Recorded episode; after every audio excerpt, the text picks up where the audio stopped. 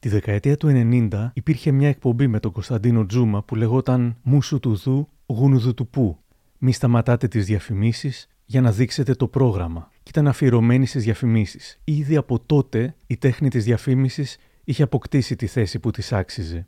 Σήμερα έχουμε αφιέρωμα στις διαφημίσεις των 90s και στους ανθρώπους που τις έφτιαξαν.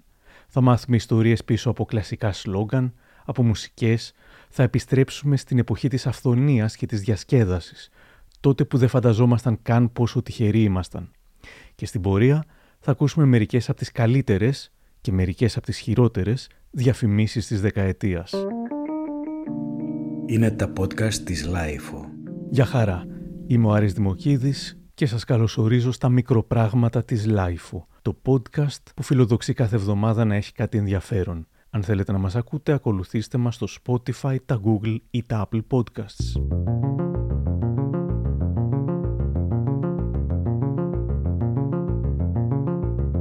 Ήταν μια δεκαετία τεράστιων αλλαγών στην Ελλάδα και στον κόσμο και σταδιακά πέρασαν και στις διαφημίσεις. Μίλησα σήμερα με τον Θανάση Παπαθανασίου, πρόεδρο της Franken Fame, που στην αρχή των 90s ήταν κειμενογράφος στην Adele Saatchi Saatchi και μέχρι το τέλος της δεκαετίας είχε γίνει επικεφαλής του δημιουργικού. Η δεκαετία του 90 στην πραγματικότητα ξεκινάει το 89, όχι μόνο στην Ελλάδα αλλά και παγκόσμια. Με το που πέφτει το τείχος του Βερολίνου αρχίζει και φυσάει ένας άλλος αέρας εδώ έχουμε Πασόκ και ξαφνικά μπαίνουμε σε μια εποχή όπου η ζωή κατά κάποιο τρόπο αρχίζει να είναι πιο απλή. Υπάρχει χρήμα πολύ, έρχεται την Ευρώπη χρήμα και ενώ μέχρι το 89 οι διαφημίσεις παίζανε λίγο με την ελληνική κατάσταση, με την ελληνική μιζέρια, να σου θυμίσω ότι ήταν όλο τζικλάκια, ήταν ο Χάρη Κλίν που άμα τις βάλεις σήμερα να τις δεις είναι τόσο politically incorrect που φυκάρεις και αφήνουμε πίσω το 89 εκείνη την περίοδο και μπαίνουμε στην, στην περίοδο της πιο πασόκ από ποτέ εποχής. Είναι η εποχή της αστακομοκαρονάδας, είναι η εποχή που ο Κωστόπουλος βγάζει το κλικ, είναι η εποχή του lifestyle. Και το βλέπεις αυτό στη διαφήμιση πολύ καθαρά.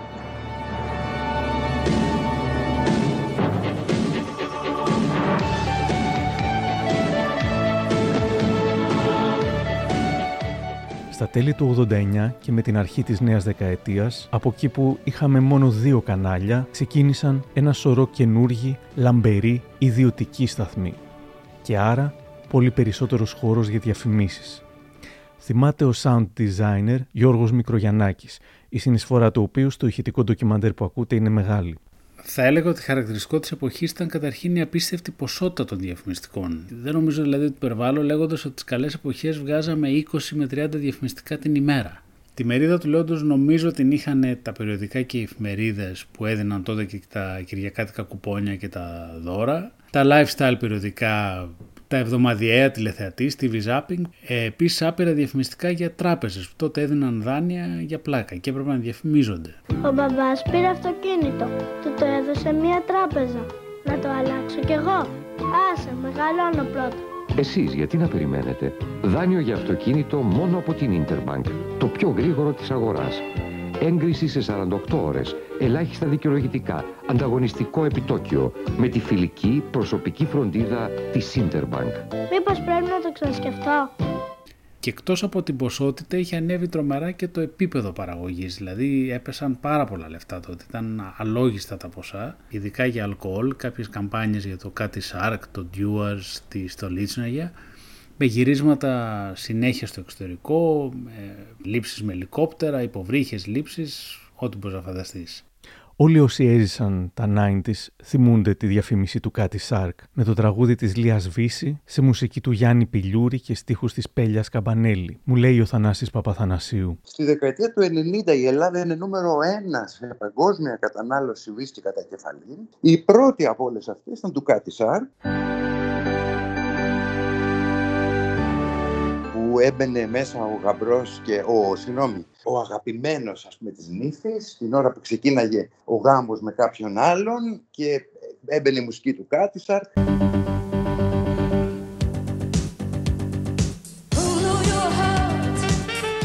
Και η νύφη το έσκαγε με τον αγαπημένο της και όχι με αυτόν που της είχαν επιβάλει να παντρευτεί.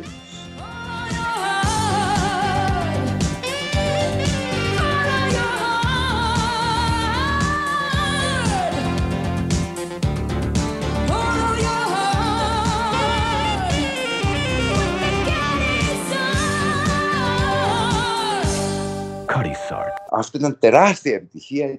Το Follow Your Heart λοιπόν αυτό στην πραγματικότητα έδινε τον τόνο όλης της δεκαετίας, νομίζω.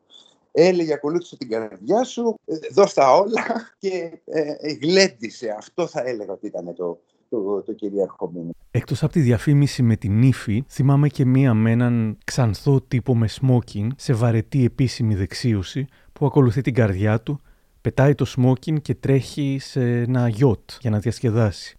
Στο βίντεο του τραγουδιού της Λίας Βύσης στο YouTube, μέσα στο 2021 γράφτηκε ένα σχόλιο από αυτόν ακριβώς τον τύπο τον Φιλίπ Λαβέρ. Ήμουν ο ηθοποιός στη διαφήμιση που φορούσα το smoking, έγραφε. Ξέρει κανείς που μπορώ να βρω το βίντεο εκείνης της διαφήμισης σε καλή ποιότητα; Δεν ήταν βέβαια μόνο το κάτι Σάρκ.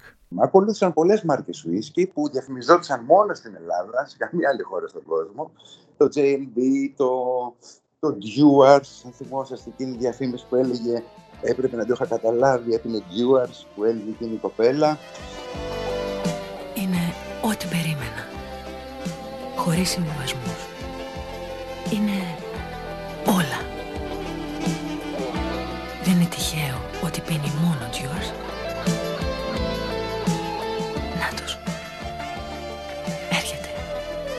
Duas Scotch Whisky.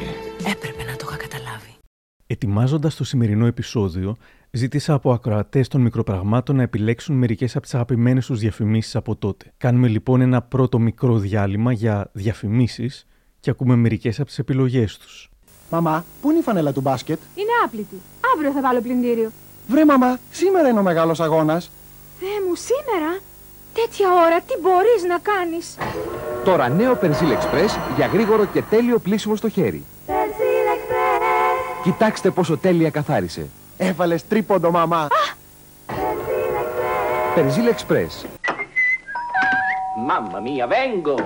Χαίρετε. Άντζελο. Εκεί που παρκάρατε με κλείσατε και δεν μπορώ να φύγω. Πρέγω, σα κόμμωτι. Βιάζομαι, καταλάβατε. Un attimo solo, signorina, un attimo solo. Si prende una bustina di Nescafè, poi si aggiunge un po' di acqua. Mm. Guardi come cresce il cappuccino. Pronto, il cappuccino.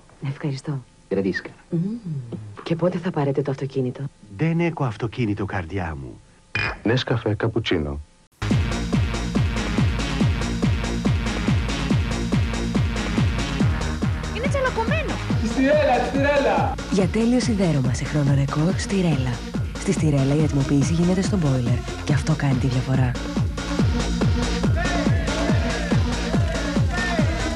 Το αύριο του σιδερώματος λέγεται Στιρέλα με την εγγύηση της βασιλιάς ΑΕ. Το γάλα από μωρό με κάνε παλικάρι και ο γαλατάς της γειτονιάς αγόρασε Φεράρι. Καλό λοιπόν το γάλα. Μα άκου τι ζητάω. Τρίψε το καρότο ή αλλιώς βάλε κακάο. Φίλε το καρότο, το τρώει ο Bugs Bunny, βάλε λίγο κακάο. Ο Φάριγκας να γιάνει. Μίλκο έγινε φίλε και είναι πανδεσία. Ούτε μάτις να σου ναό σαν τον Τηρεσία. Μια στιγμή, μια στιγμή. Κάθε στιγμή είναι στιγμή μίλκο, φιλαράκο μου.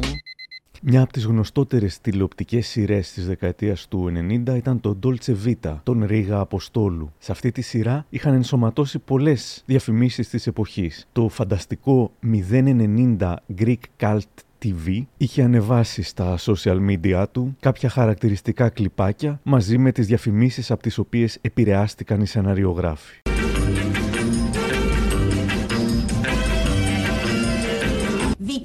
Μας είναι και εμένα και του άντρα μου να κάνουμε ό,τι θέλουμε και δεν δίνουμε λογαριασμό σε κανέναν. Το καταλάβατε ή θέλετε να κάνω και κακά; Ε, να καθίσει την ώρα που τρώμε.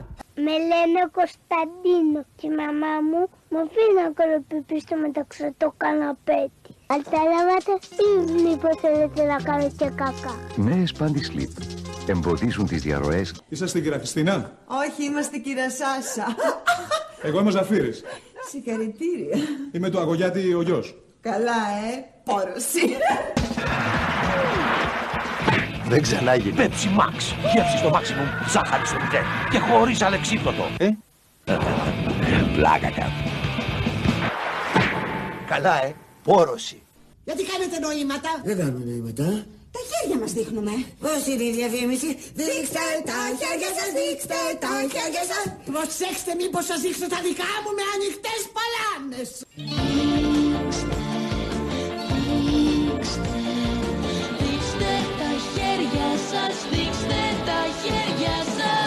Εκχυλίσματα από χαμομήλι και ευεργετικές βεταΐνες. Το Ava Perlé φροντίζει και περιποιείται τα χέρια σας ενώ πλένετε τα πιάτα, σαν ένα φίνο καλλιτικό. Ava Perlé, ένα καλλιτικό στην κουζίνα σας.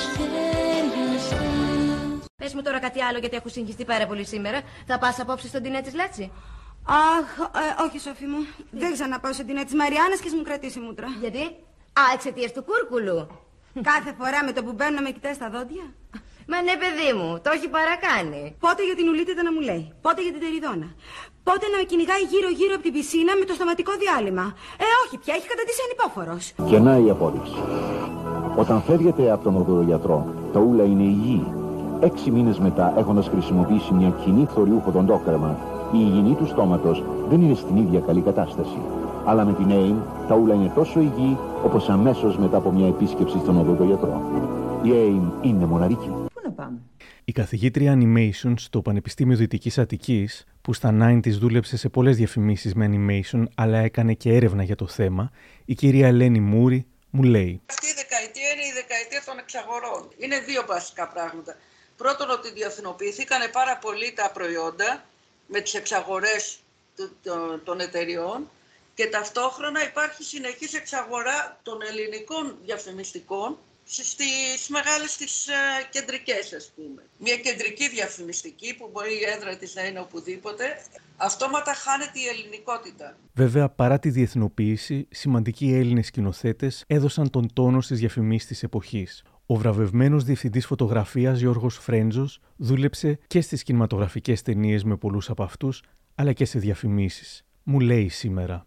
Σε σχέση με σήμερα, ειδικά, τα σενάρια που ερχόντουσαν από τις διαφημιστικές εταιρείες δεν ήταν πλήρη. Δηλαδή υπήρχε μια πολύ γενική περιγραφή, μόνο η ιδέα και από εκεί και πέρα άφηνε στο σκηνοθέτη και στη δημιουργική ομάδα να φτιάξει αυτό που έπρεπε να φτιάξει. Είπα το σκηνοθέτη.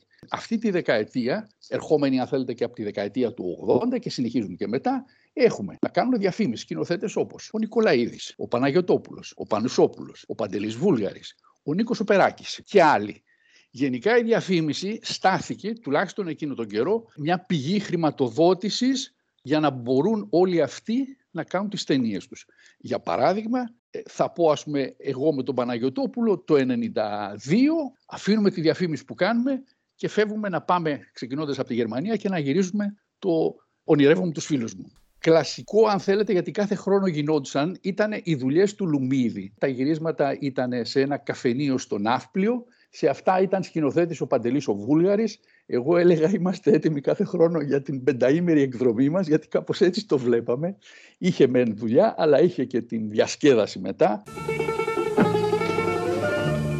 Mm, πολλούς καινούριους βλέπω. Ε, τους έπιασε το άρωμα. Τούτη εδώ συστήθηκε Πινελόπη, συγγραφέας. Χεροπολί, Κυρφάνης, Μερακλής. Θα θυμηθώ μια περίοδο που ήταν στο 97, το γνωστό κλίμα και ύφος του καφενείου και τους ε, θαμώνες που υπήρχαν. Εδώ σε 6-7 ταινίες που γυρίζαμε κάθε φορά έχει μπει ο Θανάσης Βέγκος και μάλιστα υπάρχει ένα διαφημιστικό στο οποίο ανταμώνει και πίνει καφέ μαζί με τον Ευγένιο Σπαθάρη. Το θυμάμαι πέρα από το γύρισμα γιατί ήταν δύο, ε, είναι, ήτανε δύο σημαντικοί άνθρωποι στο χώρο των, ε, των τεχνών.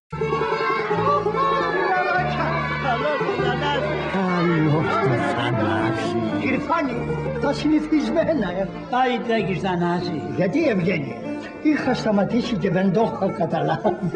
Εσύ τι φτιάχνεις; Τον Καραγιώζη Ολυμπιονίκη. Έρε γλέντια. Ξαναπεί να τα πάνω τους οι Έλληνες. Έτσι ταξιδεύει η Ελλάδα. Ευγένεια, πότε φουρτούνα, πότε μπουνάτσα. Ένα μικρό λευκό καράβι είναι η Ελλάδα. Σαν τούτο εδώ το φλιτζάνι με το άρωμα της ζωής μέσα και το φιλαράκο δίπλα. Γεια σου καλέ μου άνθρωπε. Στη γεια σου δάσκαλε. Έκαστος το είδος του και ο Λουμίδης τους καφέδες. Πελάτες Και μην ξεχνάτε, κάπου εκεί αυτό που είπα ότι η διαφήμιση βοηθούσε και το σινεμά, αφήνουμε τη διαφήμιση με το Βούλγαρη και φεύγουμε λοιπόν στο 97-98 να πάμε να γυρίσουμε το «Όλα είναι δρόμος» που στην τρίτη ιστορία, στη δεύτερη μάλλον συγγνώμη ιστορία, έπαιζε και ο Θανάσης Βέγκος.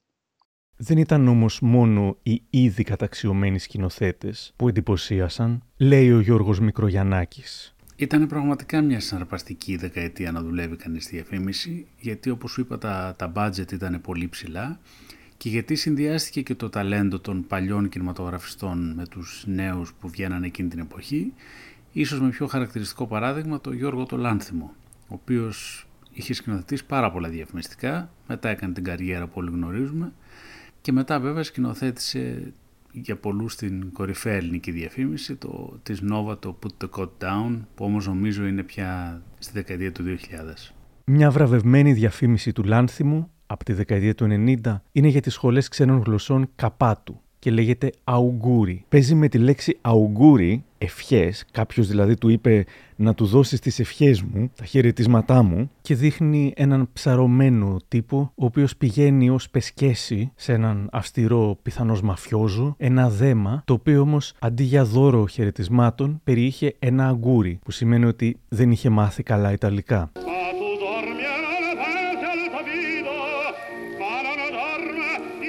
Αν δεν μάθατε σωστά Ιταλικά, σχολές Ιταλικών και Ισπανικών καπάτου.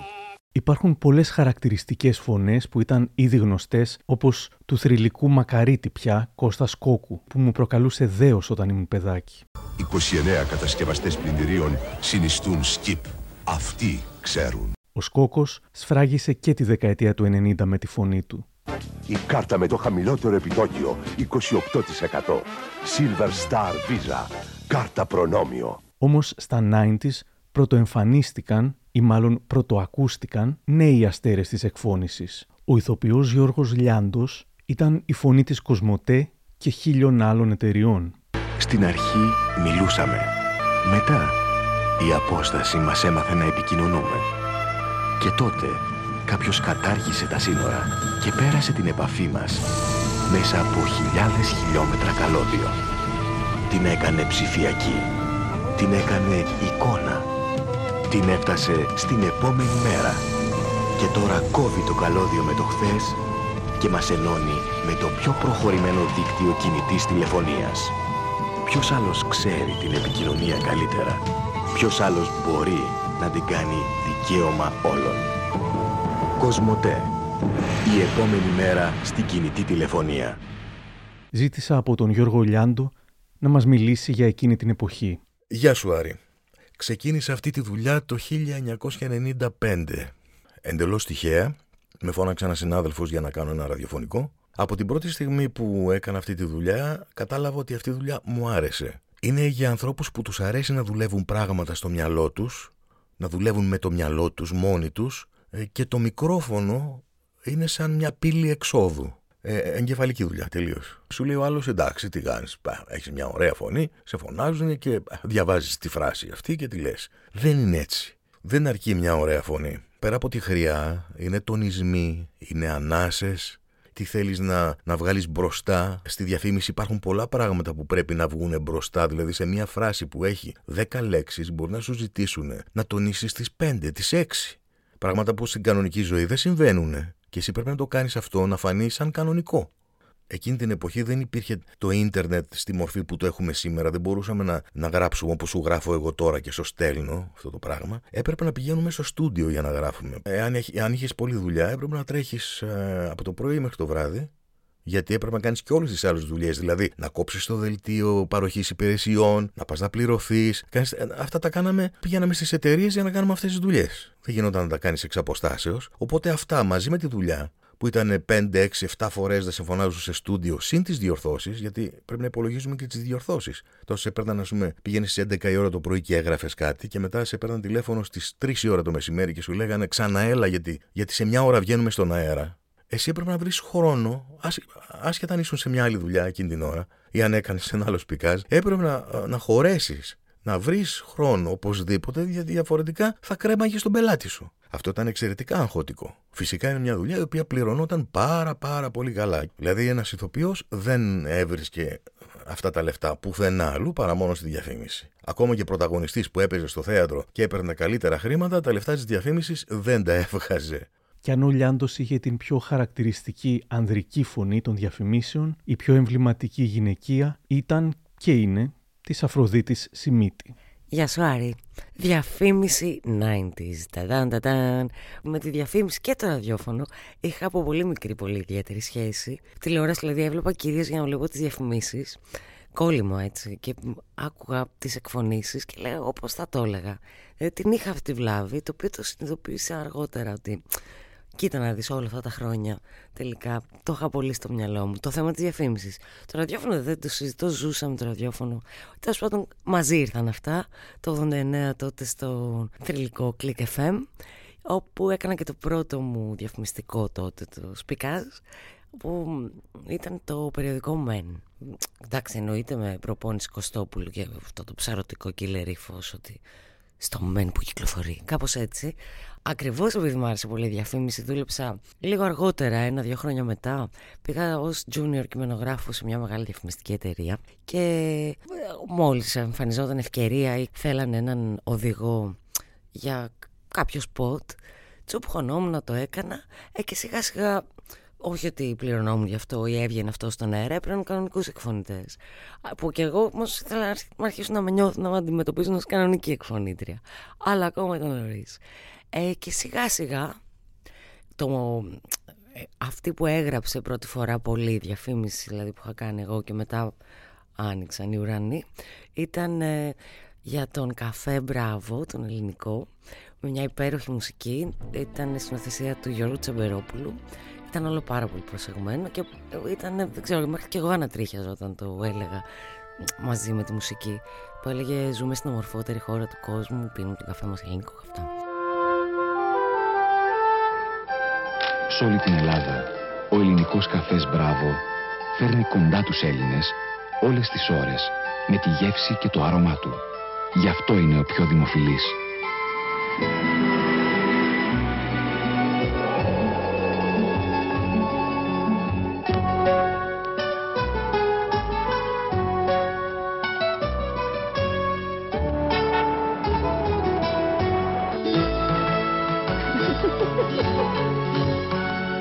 Στην ομορφότερη χώρα του κόσμου. Πίνουμε τον καφέ μας ελληνικό. Ο πρώτος σε κατανάλωση ελληνικός καφές, μπράβο. Αυτός είναι καφές. Η μουσική στη διαφήμιση του καφέ Μπράβο είναι του συνθέτη Δημήτρη Παπαδημητρίου και την έχει διασκευάσει ο συνθέτης Γιάννης Κύρης που έχει γράψει μουσική ή έχει επιμεληθεί μουσική για μερικές από τις γνωστότερες διαφημίσεις να ένα μικρό ποτ πουρί από μουσικές που ακόμα και αν δεν τις έγραψε όλες ο ίδιος, τις προσάρμοσε στα ελληνικά.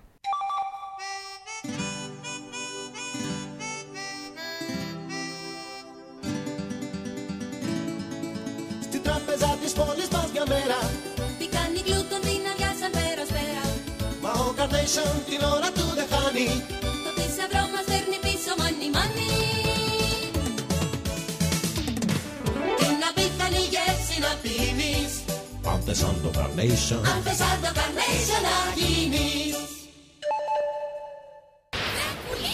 Είναι ένα παιχνιδάκι με γεύση φοβερή. Τους φίλους σου τρομάζεις και παίξετε μαζί. Δρακουλία, δρακουλία, στο παιχνίδι έλα κι εσύ.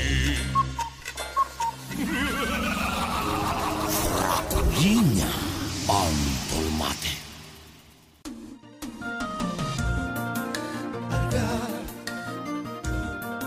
Απολαυστικά Αισθησιακά. Θέλεις ακόμα. Τη γεύση. Break, break, break. Γεμίζει, γεμίζει, γεμίζει, γεμίζει, γεμίζει το στόμα. Λαβασκυρί, λαβασκυρί Το αγαπημένο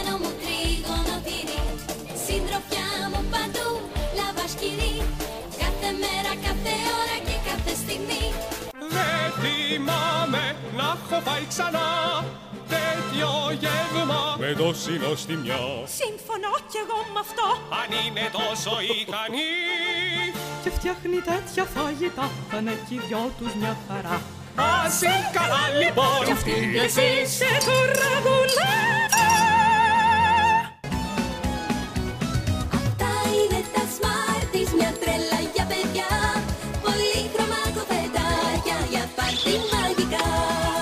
παιδιά Πολύχρωμα κοφετάκια για πάρτι μαγικά πέθανα Smarties γεμάτα σοκολάτα γάλακτος.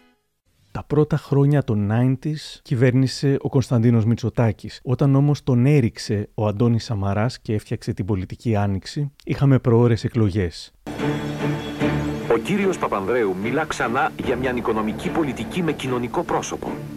Τι κρύβεται όμως πίσω από το προσωπείο; Ο Γεράσιμος Αρσένης αποκαλύπτει. Εμείς έχουμε προτείνει αύξηση της άμεσης φορολογίας. Υπάρχουν τεράστια περιθώρια για τη φορολογία ακίνητης περιουσίας και των εισοδημάτων σε μια περίοδο λιτότητας. Ο Παντελής Οικονόμου δηλώνει. Κύριε Οικονόμου, θα φορολογήσετε τα ρέπος και τα ομόλογα του Δημοσίου; Βεβαίως. Ο κύριος Παπανδρέου ξανατυπώνει το πρόγραμμά του μην τυχόν και μαθευτεί τίποτα για τους νέους φόρους. Την τελευταία φορά που ο κύριος Παπανδρέου προσπαθούσε απεγνωσμένα να κρατηθεί στην εξουσία, είπε Αυτό που μας έδωσε ήταν μια χρεοκοπημένη οικονομία. Σήμερα λέει πως ήταν ένα αστείο. Σε ό,τι αφορά το τσοβόλα, δώσ' τα όλα. Φαίνεται ότι έχουν χάσει το χιούμορ τους. Οι θυσίες μας αστείο. Ποιο θα είναι το επόμενο αστείο του κυρίου Παπανδρέου; Θα το διακινδυνεύσουμε. Ο κύριος Μητσοτάκης και ο θείασός του κινδυνολογούν και παραπληροφορούν. Ποιος τους πιστεύει όμως; Ποιος τους υπολογίζει; Έχουν τελειώσει πια και το ξέρουν. Τώρα αποφασίζω. Αποφασίζω για τη μεγάλη νίκη. Για τέσσερα χρόνια πολιτικής σταθερότητας. Ελπίζω, ψηφίζω. Πασό. Δύναμη ευθύνης. Δύναμη προοπτικής. Ένας άνθρωπος ανεύθυνος και αδύναμος γίνονται γελοί.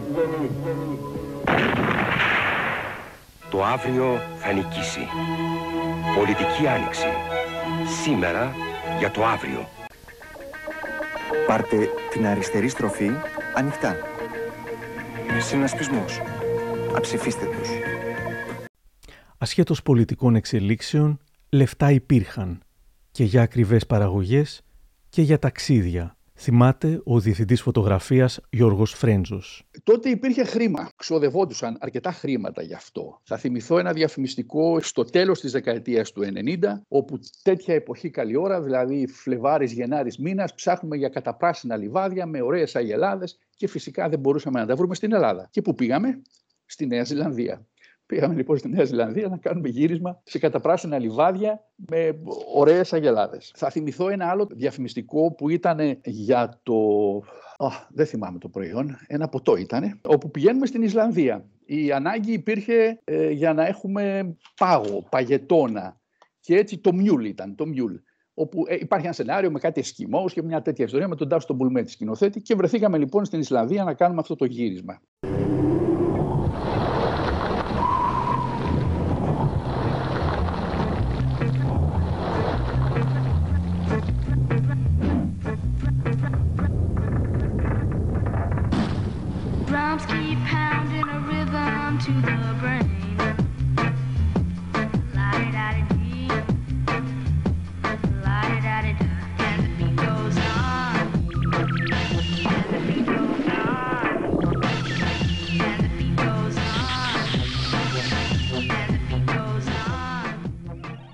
Λεφτά υπήρχαν όμως και για τα νέα προϊόντα τεχνολογίας.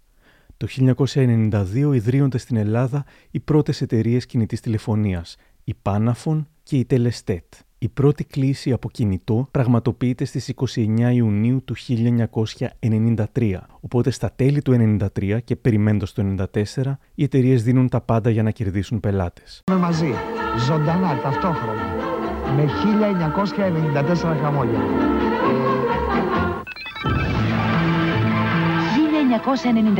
Χαμόγελα. Μια χρονιά με περισσότερη επικοινωνία. Panafon. Κινεί την τηλεφωνία. Ο Θανάσης Παπαθανασίου, ως κειμενογράφος, ήταν υπεύθυνος για μερικά από τα πιο γνωστά σλόγκαν και concept της εποχής. Εγώ τότε είχα κάνει το λανσάρισμα της Panafon. Είχα γράψει το σλόγκαν που έλεγε κινεί την τηλεφωνία, το οποίο ακουγόταν σαν κινητή τηλεφωνία και πολύ γρήγορα έφερε την Panafon να είναι νούμερο ένα στη διαδρομή της. Στη συνέχεια όμως η Panafon επέλεξε μια άλλη διαφημιστική εταιρεία και εμάς μας επέλεξε η Telestet. Ξαφνικά βρεθήκαμε να δουλεύουμε για τον ανταγωνιστή. Τότε για τον ανταγωνιστή λοιπόν φτιάξαμε μια καμπάνια για ένα καινούριο προϊόν που είχε που ήταν το περίφημο Be Free. Το οποίο Be Free είχα χρησιμοποιήσει τη Λιάνα Κανέλη και το Βλάση Μπονάτσο στο λανσάρισμά του. Η Λιάνα Κανέλη ήταν το σοβαρό κομμάτι και ο Βλάσης Μπονάτσος ήταν ο χαβαλές. Και ήταν η πρώτη είσοδος της έννοιας καρτοκινητή. Έβγαινε ο Βλάσης Μπονάτσος με μια λιμουζίνα στους δρόμους και φώναζε κάτι που τέριαζε πολύ στον Μπονάτσο. Δεν παίρνεις λογαριασμό, δεν δίνεις λογαριασμό. Ο Μπονάτσος ήταν ο τύπος που δεν έδινε γενικά λογαριασμό. Οπότε του τέριαζε πάρα πολύ όλο αυτό. Η Επανάσταση έλαβε ανεξέλεγκτες διαστάσεις. Είναι απίστευτο. It's unbelievable.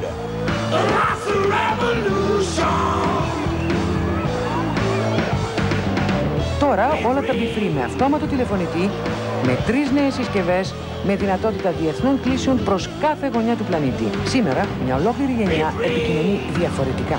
Be free! Δεν παίρνεις λογαριασμό, δεν δίνεις λογαριασμό. Be Free by Telestat. Η πρώτη καρτοκινητή τηλεφωνία.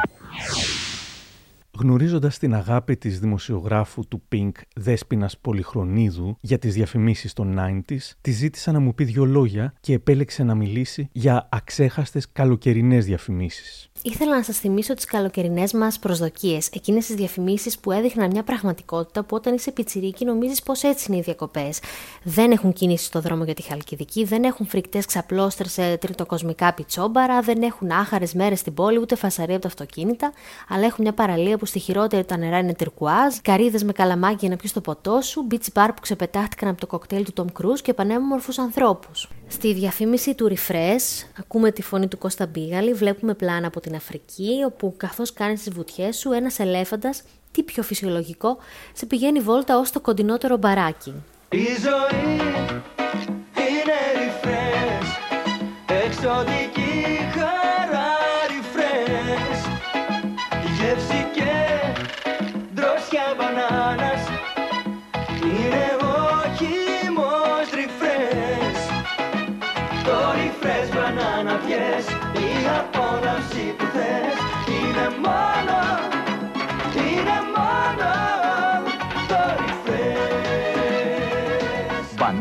Banana Refresh. Η φύση στο ποτήρι σας από την Εύγα. Στη διαφήμιση του Μπακάρντι συνοψίζεται κάθε προσδοκία που είχα ποτέ ως παιδί για τα καλοκαίρια. Μετά από χρόνια έμαθα πως ήταν σε ελληνικά μέρη και συγκεκριμένα στο φοινικό δάσος του Βάη και τα επόμενα χρόνια το Ρούμι ακολούθησε και την ίδια τακτική σε επόμενες διαφημίσεις κάνοντας γυρίσματα σε εξωτικά μέρη με πλάνα από παρέες που χορεύουν κάτω από μπαράκια φτιαγμένα από καλαμιές. Τέλεια.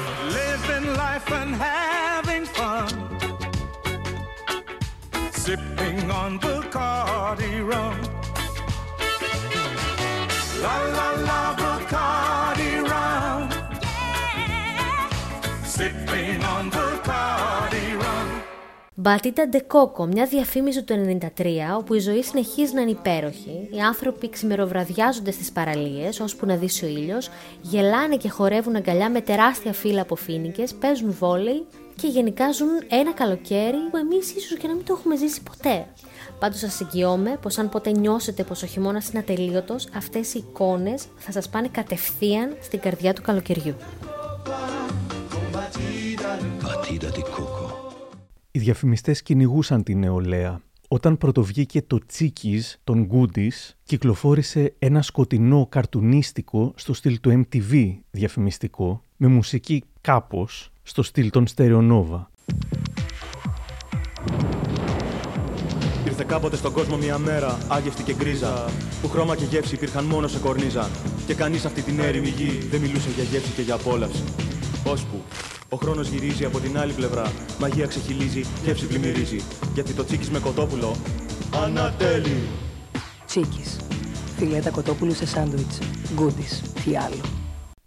Τα McDonald's απ' την άλλη επιστράτευσαν τη φωνή του Γιώργου Πυρπασόπουλου που τέριαζε σε κάθε νεανικό σποτάκι της εποχής. Μέχρι σήμερα η γιαγιά μου μου έδινε χαρτζηλίκι χίλιες δραχμές. Δηλαδή ένα μακ μενού. Ζουμερό Big Mac, τραγανές πατάτες και αναψυκτικό. Σήμερα μου δίνει 100 δραχμές παραπάνω. Δηλαδή Mac μενού Μέγκα. Ζουμερό Big Mac, μεγαλύτερες πατάτες και μεγαλύτερο αναψυκτικό. Μόνο με 100 δραχμές παραπάνω απολαμβάνω το φαγητό της ζωής μου. Τώρα η γιαγιά απορεί γιατί δεν τρώω το φαγητό της. Mac μενού Μέγκα. Alright. αξίζει περισσότερο. Είναι McDonald's. Άσχετο, αλλά τι ωραία να υπήρχαν ακόμα τα Wendy's. Το μεγαλύτερο χαμόγελο και το μεγαλύτερο μπιφτέκι από 100% κρέας. Το τετράγωνο μπιφτέκι. Wendy's, η τετράγωνη επιλογή. Στις ελληνικές διαφημίσεις έπαιζαν πολύ διάσημοι, αλλά και πολλοί που θα γινόταν αργότερα διάσημοι. Θυμάται ο Γιώργος Φρέντζος. Πιτσιρίκα τότε, νομίζω 17-18, σε κάτι διαφημιστικά της Coca-Cola και κάτι σερβιέτες, είχαμε τη Βαλέρια Γκολίνο, η οποία από τότε θυμάμαι να λέει «Γιώργο, εγώ θα πάω στην Ιταλία και θα γίνω ηθο... θα πάω στο Hollywood, λέει, και θα γίνω ηθοποιός». Κάτι που το έκανε έτσι.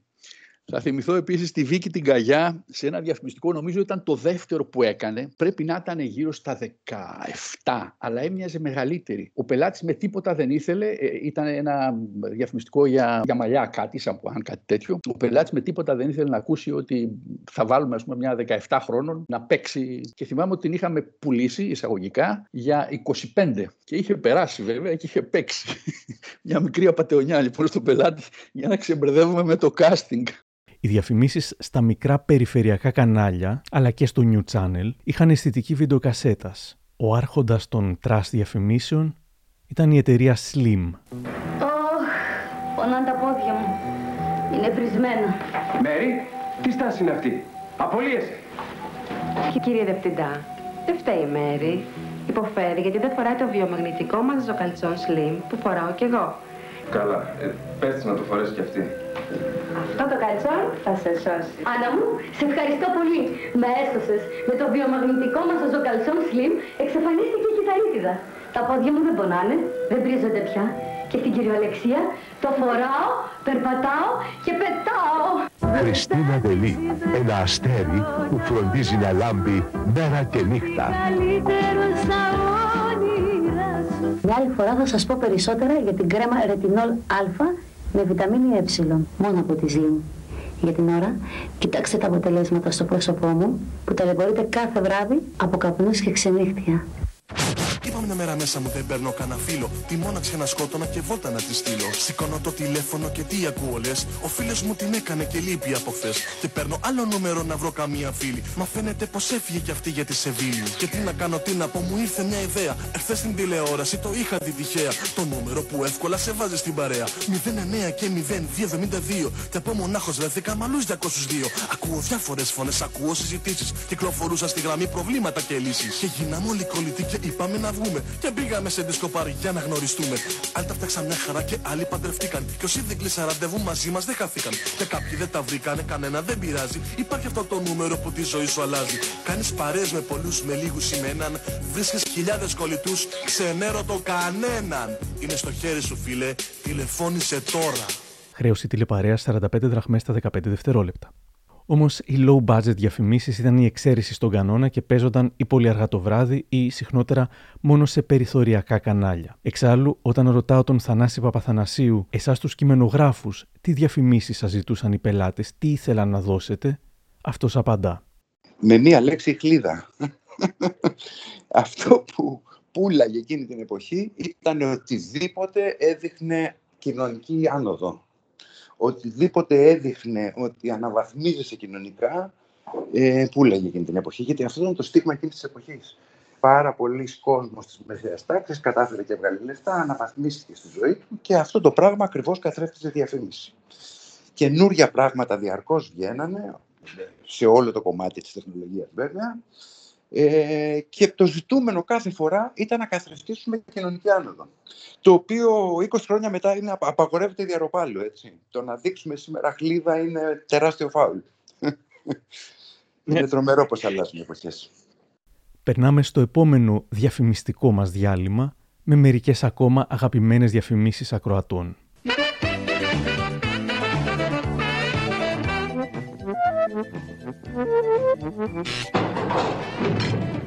Το λεπτό γούστο του παίζει. Πάντα γοητεύει τους προσκεκλημένους του.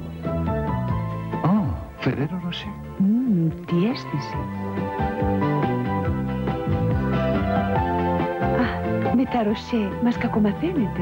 Ferrero Rocher. Έκφραση υψηλής αισθητικής. Σοκολατάκι. Όχι, όχι, ευχαριστώ. Τζοκόντα κλασίκ. Γέμιση από φουντούκι, πραλίνα, κροκάν και από πάνω υπέροχη σοκολάτα. Αφήστε τα αυτά. Α, έστω ένα. Μπα, άμα αρχίσουμε Τζοκόντα. Τζοκόντα Κλασίκ. Είναι αυθεντική συνταγή Παυλίδη. Αχ, εσείς φταίτε. Τζοκόντα Κλασίκ. Φταίει ο Παυλίδη.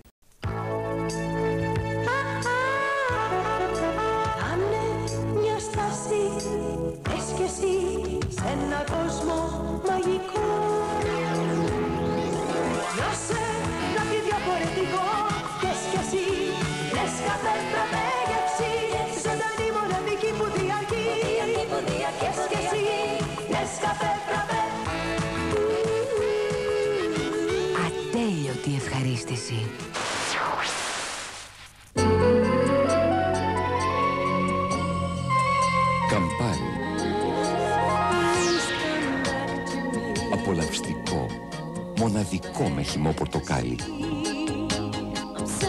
Δροσιστικό και ανάλαφρο με τόνικ. Η ώρα είναι μαγευτική.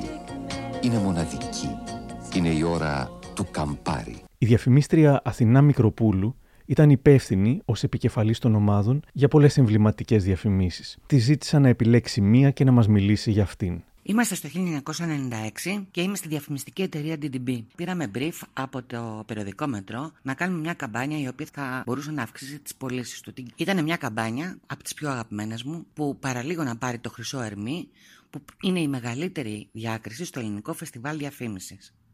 Το Μετρό ανήκε τότε στο Θέμη Αλαφούζο, ο οποίος άφηνε τον εκδότη, τον επικεφαλής Γιώργο Θαλασσινό και τον τότε διευθυντή σύνταξης Σοκράτη Τσιχλιά να παίζουν μπάλα κατά τα γούστα τους. Το Μετρό ήταν συνειδητά ένα περιοδικό που αντιστεκόταν στην κουλτούρα του γκλάμορ και του lifestyle με τον τρόπο που τα έπαιζαν ο Κωστόπουλος και ο Λιμπέρης. Έρευνα μας έδειξε πως οι πωλήσεις ήταν κολλημένες γιατί το περιοδικό πολύ απλά απευθυνόταν στους εναλλακτικούς. Σκεφτήκαμε λοιπόν και παρουσιάσαμε μια στρατηγική, περίπου πολιτική, το πολιτική σε εισαγωγικά, που τοποθετούσε το περιοδικό απέναντι στο Nitro. Το τοποθετούσε σαν αντίσταση σε αυτόν τον τρόπο ζωής, με σκοπό να προσελκύσει όλο το από πεποίθηση εναλλακτικό κοινό, γινόμενο κάτι σαν σημαία του. Η ιδέα συνοψιζόταν στη γραμμή, στο σλόγκαν δηλαδή, το περιοδικό που χαίρεται τις αδυναμίες του. Και στην τηλεόραση την επικοινωνήσαμε αυτή την ιδέα με μία σειρά σύντομων με ύφος ντοκιμαντέρ ασπρόμαυρων ταινιών που η κάθε μια άγγιζε και μια αντίθετη στην κουλτούρα του Νίτρο άποψη. Παράδειγμα, αντίθετα στην κουλτούρα της στήλης του Νίτρο hot or not, εμείς είχαμε αδυναμία σε άλλα hot spots, όπως ας πούμε τα εξάρχεια, την κάλυψη διαδηλώσεων, δείξαμε ακόμα και πλάνα με μολότοφ, κάτι που δεν πρέπει να έχει ξαναγίνει στην ελληνική τουλάχιστον διαφήμιση. Έχουμε αδυναμία στα hot μέρη. Όπου κι αν είναι αυτά. Μετρό. Το περιοδικό που χαίρεται τις αδυναμίες του. Ομολογώ ότι ο πελάτης όπως λέμε, δηλαδή ο Θαλασσινός και ο Τσιχλιάς, ήταν ιδιαίτερα εμπνευστικοί. Μας άφησαν και εμάς να παίξουμε μπάλα με το δικό μας διαφημιστικό τρόπο. Και είχαμε αποτέλεσμα. Αυξήσαμε την κυκλοφορία και γενικά περάσαμε πάρα πολύ καλά εκείνη την εποχή μαζί τους. Δημιουργικός διευθυντής και κειμενογράφος ήταν ο ένας και μοναδικός φίλος που χάσαμε πρόσφατα, πρόωρα και άδικα ο Γιάννης Μπαρμπούτης και του αφιερώνω όλη αυτή την ανάμνηση. Είπαμε νωρίτερα για τις διαφημίσεις του Κάτι Σάρκ με το Follow Your Heart. Σε κάποια στιγμή η εταιρεία θέλησε να αλλάξει image και να οριμάσει. Τη ριζική ανανέωση ανέλαβε να κάνει ο Θανάσης Παπαθανασίου. να κάνω τη μετάβαση στην επόμενη εποχή, γύρω στο 96-97, μια εποχή περισσότερης ουσίας θεωρούσαμε τότε. Και έκανα εκείνη τη διαφήμιση με το κάτι σάρκο που ήταν ένας κυνηγός μέσα στο δάσος.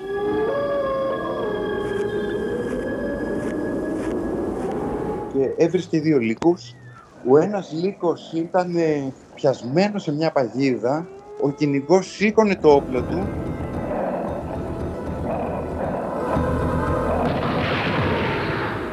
Ήσουν σίγουρος θα χτυπήσει το λύκο, αλλά εκείνος σημάδευε το σκηνάκι που κρατούσε το λύκο δεμένο. Και οι δύο λύκοι το έβγανε παρέα και εκείνος μετά έπινε κάτι σαν και ε, διηγιόταν τα κατορθώματά του στους φίλους του το βράδυ.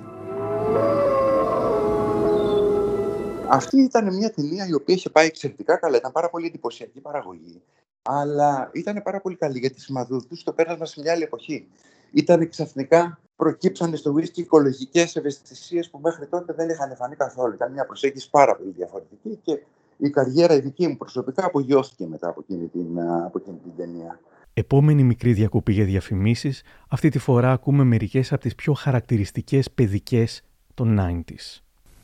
Βάζω τον κόκο για να δει τους φίλους μου και να χαρεί Τον πάω μπρος, τον πάω πίσω Κόκο σκυλάκι μου πολύ σ' αγαπώ Να δώσω κόκο, κόκο σκυλάκι μου Γκόγκο, η καλύτερη επιβράβευση για τις προσπάθειες της σχολικής χρονιάς. Γκόγκο της Hasbro από την Elgret. Τώρα οι Transformers έγιναν πανίσχυροι Decepticons Excavator. Ανίκητοι περασπιστές Autobots Defensor. Super Robot Transformers Excavator Super Transformers Από τη Hasbro. Μια φορά και έναν καιρό ήταν ένα όμορφο αρκουδάκι, ο Παρλαπίπης. Είμαι ο Παρλαπίπης. Είμαι ο Παρλαπίπης. Γεια σου. Γεια σου Είμαι ο φίλος σου Είμαι ο φίλος σου Είσαι γλυκούλης. Είσαι γλυκούλης Σε θέλω πολύ Σε θέλω πολύ Είμαι ο Παρλαπίπης. Είμαι ο Παρλαπίπης. Παρλαπίπης, ό,τι του λες, σου λέει. Μιλάει σαν και σένα. Καληνύχτα παρλαπίπη μου Καληνύχτα παρλαπίπη μου Παρλαπίπης από την Νοέλ. Γαργαλίτσα, γαργαλίτσα. Όταν μου φωνάζετε τρομάζω. Κάνεις το ρίγο, κουνιέμαι Που γελάς και γαργαλιέμαι. Γαργαλίτσα, γαργαλίτσα. Μην γελάτε, τρομάζει. Από εδώ η μαμά μου. Από εδώ η μαμά μου. Χαίρομαι πολύ. Χαίρομαι πολύ. Μαζί με κάθε παρλαπίπη. Και με κάθε παρλαμάμα. Παρλαπιπίνια. Παρλαπιπίνια. Τα πιο μπλα μπλα παιδάκια από την Νοέλ. Θέλετε να τραβάτε τα γόρια από τη μύτη. Καρδούλες και αρώματα. Φτιάξε το δικό σου άρωμα και γίνε μοναδική. Ζήσε τη μαγεία Star Wars με τα απίθανα καταδιοκτικά οχήματα.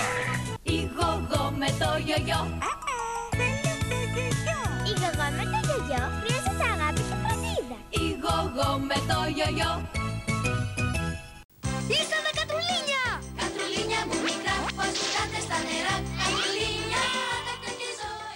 Μετά τα σκάνδαλα των 80s και την τεράστια πολιτική πόλωση και τις μάχες Παπανδρέου με Μητσοτάκη, κυριαρχεί μια καθησυχαστική πολιτική ησυχία. Ειδικά καθώς πρωθυπουργός γίνεται ο Κώστας Σιμίτης και οι ηγέτες της Νέας Δημοκρατίας διαδοχικά ή σχετικά χαμηλών τόνων Μιλτιάδης Εύερτ και Κώστας Καραμανλής. Για ένα μεγάλο μέρος της δεκαετίας, οι Έλληνες είμαστε σχετικά αγαπημένοι και μονιασμένοι. Και αυτό βγαίνει και στις διαφημίσεις, λέει ο Παπαθανασίου. Είναι αυτή η κατάσταση η οποία καθρεφτίζεται στη διαφήμιση. Γιατί η διαφήμιση πάντα είναι ένας καθρέφτης της εποχής της όσον αφορά τις τάσεις και τα πράγματα που συμβαίνουν. Απλά είναι ένας καθρέφτης που ας πούμε ότι σε αδυνατίζει κάπως. Δείχνει δηλαδή τα πράγματα λίγο πιο ιδεατά από αυτό που είναι. Αλλά η διαφήμιση ποτέ δεν δημιουργεί από μόνη της τάσεις. Πρέπει να προϋπάρχει κάτι στην κοινωνία και η διαφήμιση να το καθρεφτήσει για να πάρει φωτιά. Μόνο πριν τις εκλογές έβγαζαν δόντια τα πολιτικά κόμματα. Εδώ τρία σποτάκια από τις εκλογές του 1996. Τρίτη, 30 Ιανουαρίου. Ο Πρωθυπουργός δηλώνει στη Βουλή των Ελλήνων. Η ελληνική σημαία παραμένει. Τρίτη, 30 Ιανουαρίου. Ο Υπουργός Εξωτερικών δηλώνει στη Βουλή των Ελλήνων. Δεν θα υποσταλεί όμως η ελληνική σημαία, γιατί κανείς δεν μπορεί να μας αναγκάσει να υποστείλουμε την ελληνική σημαία από ελληνικό έδαφος. Η σημαία έφυγε. Αυτοί έμειναν. Πρέπει να φύγουν. Εδώ πίσω η Ελλάδα να βάλει λουκέτο, δεν το καταλάβετε καλά. Μακάρι Παναγία. Η Ελλάδα δεν να βάλει λουκέτο. Είναι καιρός. Νέα Δημοκρατία. Ώρα για δουλειά. Προσέξτε ποιος μιλάει. Και ότι καταστρέφεται ο ιστός των μικρομεσαίων επιχειρήσεων και ότι έτσι θα δημιουργηθεί μια τεράστια ανεργία. Η Νέα Δημοκρατία. Το κόμμα των Λουκέτων. Το κόμμα που προσπάθησε να αφανίσει τους μικρομεσαίους και τους αγρότες, τώρα επιχειρεί να τους παραπλανήσει με επιταγές χωρίς αντίκρισμα.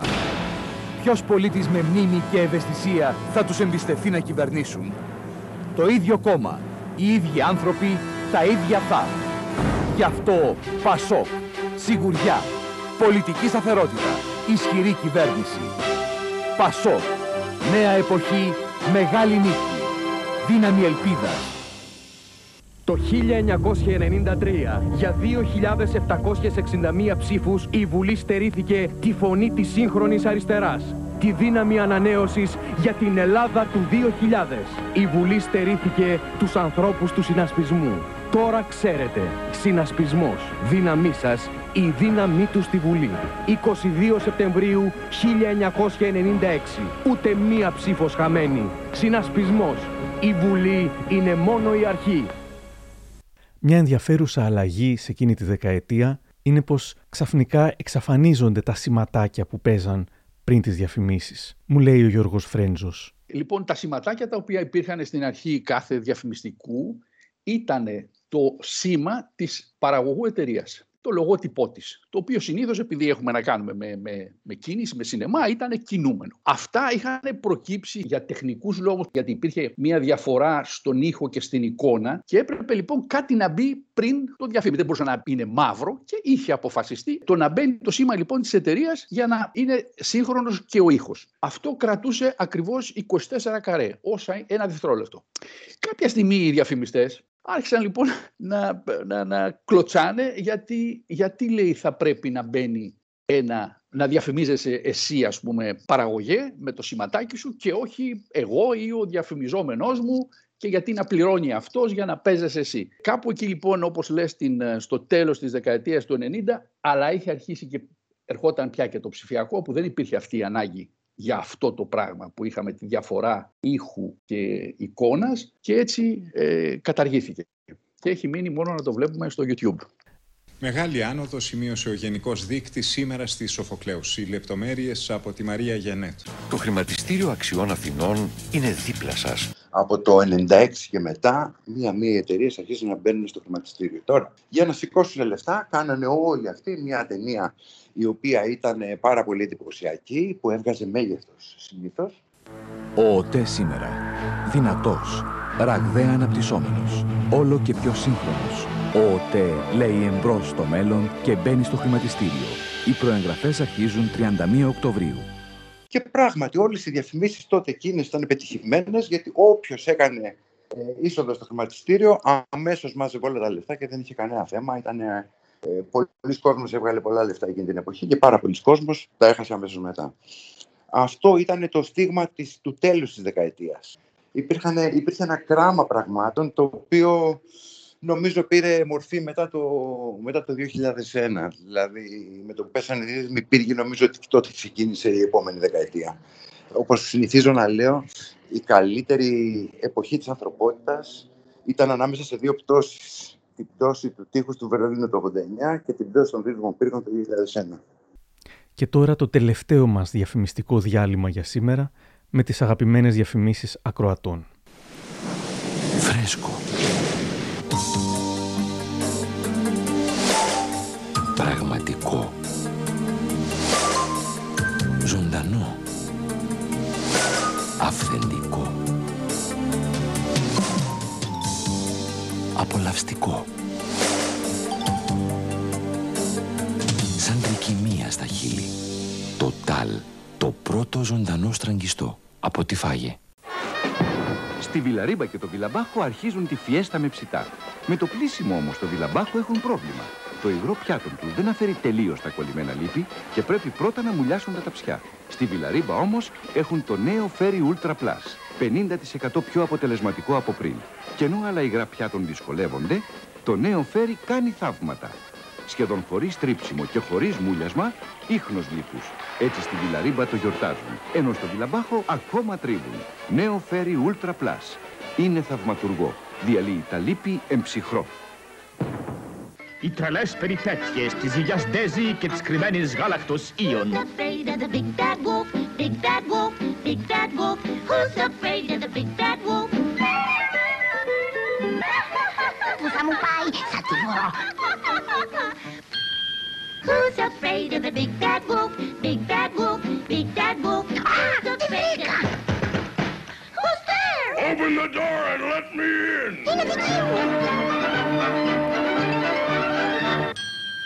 Σοκολάτα γάλακτος Ιων.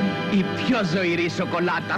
Η δεκαετία του 90 τελειώνει και το τέλος της σηματοδοτεί και την μετάβαση από την αναλογική στην ψηφιακή τεχνολογία. Ρώτησα τον Γιώργο Λιάντο τι έμεινε από όλες αυτές τις διαφημίσεις που εκφώνησε τότε. Και η απάντησή του είναι ενδεικτική και της εφήμερης φύσης της διαφήμισης. Περισσότερο με θυμούνται, ας πούμε, παιδιά που έχουν μεγαλώσει με τη φωνή του Buzz Lightyear που την έκανα εγώ. Α, ναι, ναι, αυτό μου λένε πολλές φορές. Ρε, σε εκεί με ξέρουν. Στη διαφήμιση είναι μηδέν. Έκανα 17 ολόκληρα χρόνια την Κοσμοτέ. Με ακούγανε γύρω στις 200 φορές την ημέρα. Έκανα μεγάλες τράπεζες. Σχεδόν όλες τις τράπεζες είχα κάνει και την Εθνική Τράπεζα την είχα κοντά 10 χρόνια. Δεν υπάρχει προϊόν που να κυκλοφορεί αυτή τη στιγμή στην αγορά που να μην το έχω κάνει. Έστω και μία φορά έχω κάνει όλα τα προϊόντα. Έχω κάνει όλα τα αυτοκίνητα, έχω κάνει όλες τις τράπεζες, έχω κάνει όλα. Από όλο αυτό το οικοδόμημα, το επαγγελματικό, δεν έχει μείνει τίποτα φυσικά. Και αυτό είναι ένας πόνος. Γιατί λες και τι έκανα. Δηλαδή πιο πολύ μπορεί να μείνουν τα post που γράφω στο facebook παρά αυτό. ας πούμε. Δεν μένει τίποτα. Τέλος πάντων, αυτά είναι δικά μου υπαρξιακά πλέον θέματα, δεν αφορούν εσένα. Παρ' όλα αυτά ήταν ωραία δουλειά. Γιατί μου τέριαζε και γιατί πέρασε και πολύ ωραίες στιγμές μέσα εκεί. Ήταν καλά χρόνια. Λέει η Αφροδίτη Σιμίτη. Και ήταν τελείως άλλη εποχή από ότι τώρα και πολύ διαφορετικός και ο τρόπος εκφώνησης νομίζω. Τότε ήταν, α, μου είχε κάνει τρομερή εντύπωση, δυσκολεύτηκα με αυτό, ο στόμφος. Ότι πολύ, όχι ότι τώρα έχει φύγει, αλλά νομίζω πια έχουν γίνει τα πράγματα λίγο πιο υγιεινά, πιο κανονικά, ότι δεν σου φω- μιλάει η φωνή του Θεού, α, ένας εκπρόσωπός του ενδεχομένως. Οι διαφορές με το σήμερα πολλές, τονίζει ο Γιώργος Φρέντζος. Όμως, ας είναι. για να καταλάβεις πόσο διαφορετικά ήταν τότε τα πράγματα. Ας πούμε, ερχόταν διαφήμιση, είχαμε διαλέξει να παίξει η τάδε κοπέλα. Τα ρούχα τα οποία θα παίζανε, τα έφερνε η ίδια, ήταν από την καρδαρόμπα της ή συνήθως επειδή είχαν, ξέρω εγώ, φίλες που είχαν καμιά μπουτίκ κάτι με ρούχα, γεμίζανε μία βαλίτσα, μας είχαν ρωτήσει ότι είναι, ξέρω εγώ, η ταινία τι θα είναι, χειμώνας, καλοκαίρι, Demi σεζόν. Ερχόταν με τη βαλιτσούλα της λοιπόν, λίγο πριν το γύρισμα, αυτό ήταν το fitting. Άνοιγε τη βαλίτσα, διαλέγαμε τα χρώματα, τα φορούσε, τέλειωνε. Θέλω να πω σήμερα, όλα αυτά είναι συναντήσεις επί συναντήσεων, πρόβες επί προβών, το τι ακριβώς, το τι θα κάνουν και το πώς θα το φτιάξουν. Ε, εκείνη η εποχή ήταν σαφώς ήταν διαφορετική. Είχε, είχε θα έλεγα πάντως κάτι που έδινε μεγαλύτερη ελευθερία στο δημιουργό. Σήμερα που έχεις τη δυνατότητα να βλέπεις σε ένα monitor ταυτόχρονα το τι κάνεις, όταν παλιότερα τραβώντας φιλμ, μόνο ο operator έβλεπε μέσα από το viewfinder. Τέλειωνες δηλαδή τη λήψη και γύριζες πίσω στο κεφάλι σου και ήταν 15 πρόσωπα και σε κοιτάζαν πώς ήταν, πώς πήγε. Λοιπόν, ε, τώρα με όλα αυτά που έχουν προκύψει, προφανώς οι παρεμβάσεις που γίνονται και από το διαφημιζόμενο και από τόσες θέσεις εργασίας και, και, και από το marketing και, και, και έχουν διαφορά. Εντάξει, έγινε επιστήμη. Θέλω να πω, τότε ήταν βασιζόταν πάνω στο ταλέντο του σκηνοθέτη και του φωτογράφου και, το... και έτσι πήγαινε και έτσι πορεύτηκε και έτσι φτάσαμε εδώ. Μια χαρά.